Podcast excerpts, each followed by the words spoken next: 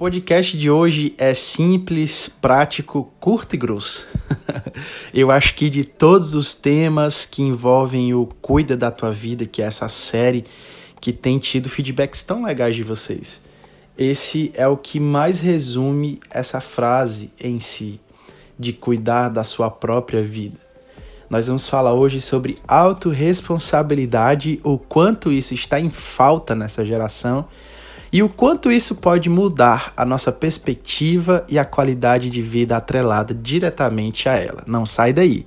Eu sou o Júnior Acrigno, seja muito bem-vindo e eu espero que esse podcast gire chaves na sua mente para te ajudar a viver com mais qualidade. Autoresponsabilidade é a capacidade racional e emocional de trazer para si toda e qualquer coisa que envolva a sua própria vida, mesmo que isso pareça estar fora do seu controle e que você não tenha mais nada a fazer no que diz respeito àquilo. É você assumir o compromisso de que você, melhor do que ninguém, pode arcar com as consequências, não só negativas, mas positivas também, das decisões e das atitudes que você toma, sabendo que todas elas geram uma reação. E isso não pode ser transferido para ninguém, uma vez que ninguém vive a sua vida tão simples e tão difícil de ser vivido e compreendido nesses dias, uma vez que nós vivemos num mundo onde as pessoas procuram a qualquer custo culpar alguém ou algo quando alguma coisa sai do controle. Como se precisasse haver um culpado para tudo. Eu não sei se essa pessoa é você, mas se você está se identificando com isso, você pode precisar voltar a alguns podcasts atrás, alguns, como eu falei, sobre autossabotagem, autocobrança.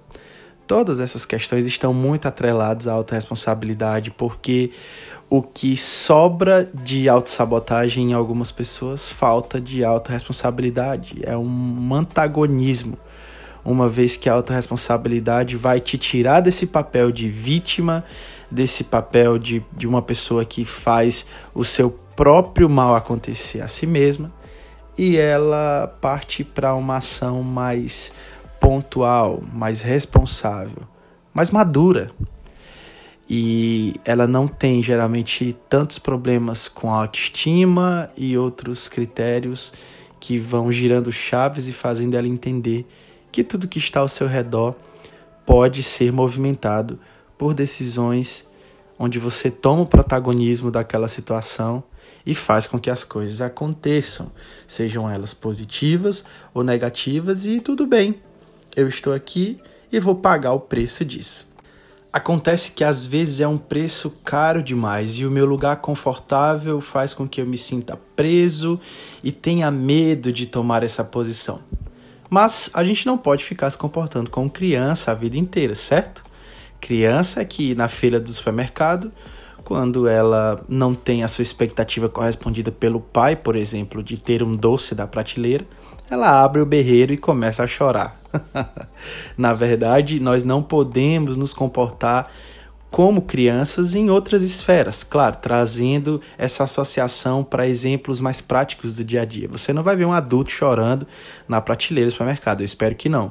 Mas nós estamos fartos de exemplos na nossa sociedade de adultos que se comportam como crianças, por exemplo, na hora de assumir um compromisso e arcar com as consequências dele, de cumprir com a sua palavra, de cumprir com seus compromissos, enfim. Pessoas que desenvolvem autorresponsabilidades, elas simplesmente atingem o nível esperado de qualquer pessoa num processo de maturidade que nada tem a ver com a idade física, que é essa questão de você tomar o seu lugar e entender o que precisa fazer dentro das suas limitações e pagar um preço por aquilo, como eu falei. Quando isso é visto apenas de maneira negativa, pessimista, fica um pouco limitado e às vezes a gente vai achar um pouco desinteressante de ocupar esse papel de autorresponsável pelas minhas próprias atitudes. Mas é importante lembrar que ser autorresponsável também te faz colher os louros, os frutos das ações que você, né, enfim, se posicionou durante a sua vida e as reações que aquilo vai te trazer positivamente. Uma coisa é certa, para viver melhor, nós vamos precisar sempre, todos os dias, nos cenários em que estamos inseridos, identificar onde nós podemos melhorar e estimular essa autorresponsabilidade, porque nós somos tentados a todo instante a, de alguma forma, opinar, participar, julgar o próximo, a sua vida. Mas se o tema dessa série é cuida da sua vida, não é à toa. Afinal, quando nós cometemos esse erro de observar muito o outro, nós nem percebemos o quanto essa armadilha nos faz fechar os olhos e aliviar um pouco a bagunça que está aqui dentro e o quanto isso poderia estar sendo transferido, essa energia, essa preocupação poderia estar sendo direcionada a uma mudança dentro de mim e o quanto isso poderia me trazer muito mais benefícios do que observar o outro. Entenda, o campo do outro eu não controlo, até mesmo quando a situação me envolve. Se tem uma situação que te envolve com outra pessoa e você está esperando algo dela, pode ser que isso aconteça, mas pode ser que você se frustre esperando algo. Mas uma coisa é certa, você pode fazer algo, inclusive medir a tua expectativa diante da situação. Isso não é falta de, enfim, de posicionamento ou vai te deixar humilhado na situação. Simplesmente você estará valorizando a sua saúde mental, que eu imagino que seja algo importante para você. Então, meu desafio para você essa semana é tentar identificar quais são as áreas da sua vida que você tem recebido aquela conta e tem enviado para outra pessoa. Por mais que você saiba que é você que tem que pagar. Saiba que uma hora isso vai ficar insustentável e é melhor que você mesmo tome as rédeas da situação para que ninguém faça isso por você de maneira mais constrangedora e te acarrete outros problemas. Entenda que existem os boletos, mas existem os bônus, existem também os ganhos de ser autorresponsável e o maior de todos, com certeza, é a tranquilidade de deitar a cabeça no travesseiro e lembrar: é, eu estou vivendo a minha própria vida. Não tem nada melhor do que saber que você está ali cuidando do bem mais precioso que Deus te deu, que é o seu próprio dia a dia, a sua vida.